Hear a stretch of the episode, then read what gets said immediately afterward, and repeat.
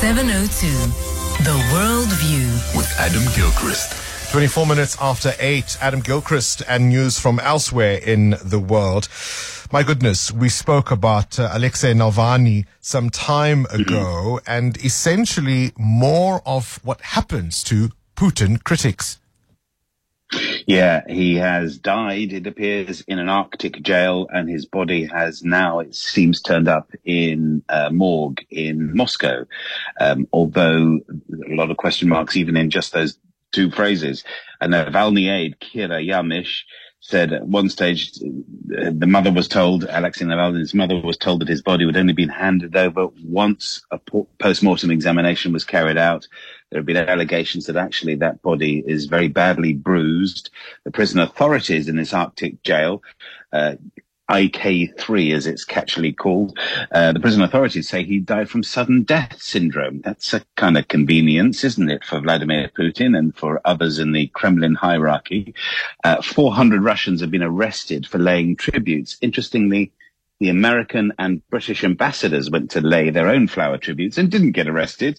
That would have been an incident, wouldn't it? Nigel Casey, by the way, the British ambassador in Moscow, former high commissioner in South Africa.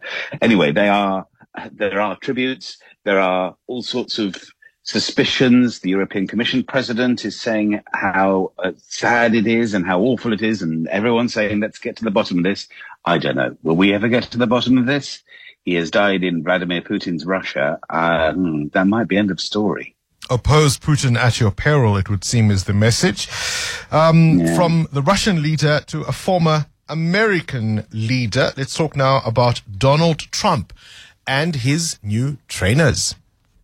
Yeah, he's launched his own brand of Trump branded shoes at SneakerCon, a convention for sneaker fans in Philadelphia.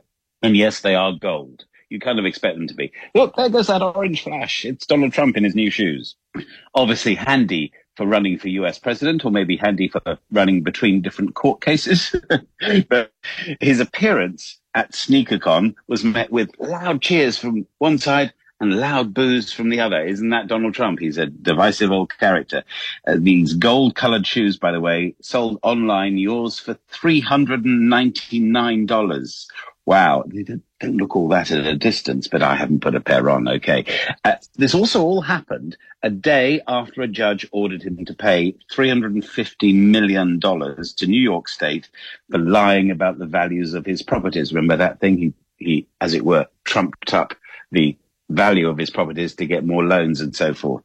So from sneaker con to a property con, which is your Donald Trump image, I wonder? And a big night for British film and television. Yeah, we've had the BAFTAs, the British Oscars, as it were, um, and it was Oppenheimer that swept the board. Well, kind of swept the board. It took seven um, big awards, including Best Film, Best Director for Christopher Nolan, um, and Best Actress came in there, Emma Stone for Poor Things. So Poor Things made a good showing as well. Absolutely nothing for Barbie.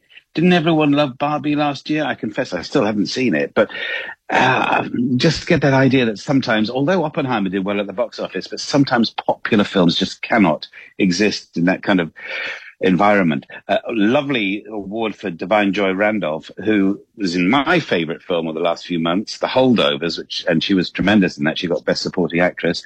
And just to show how quirky we can still be in the UK, the best British film, Zone of Interest, made entirely in German. yeah. Okay.